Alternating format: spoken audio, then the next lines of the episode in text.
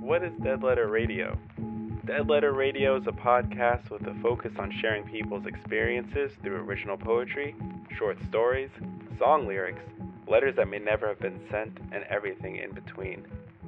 It's a way to hear what the world is saying under the daily rumble of life, a place to give your voice a space to shout your truth.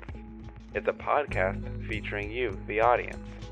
Reach out through our social media to submit your writing, anonymously or signed.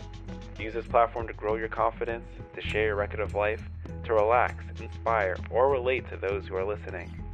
A dead letter is a letter that cannot be delivered or returned as intended. So join me, your host, Taze, to listen to the words that may never reach those they originally were written for.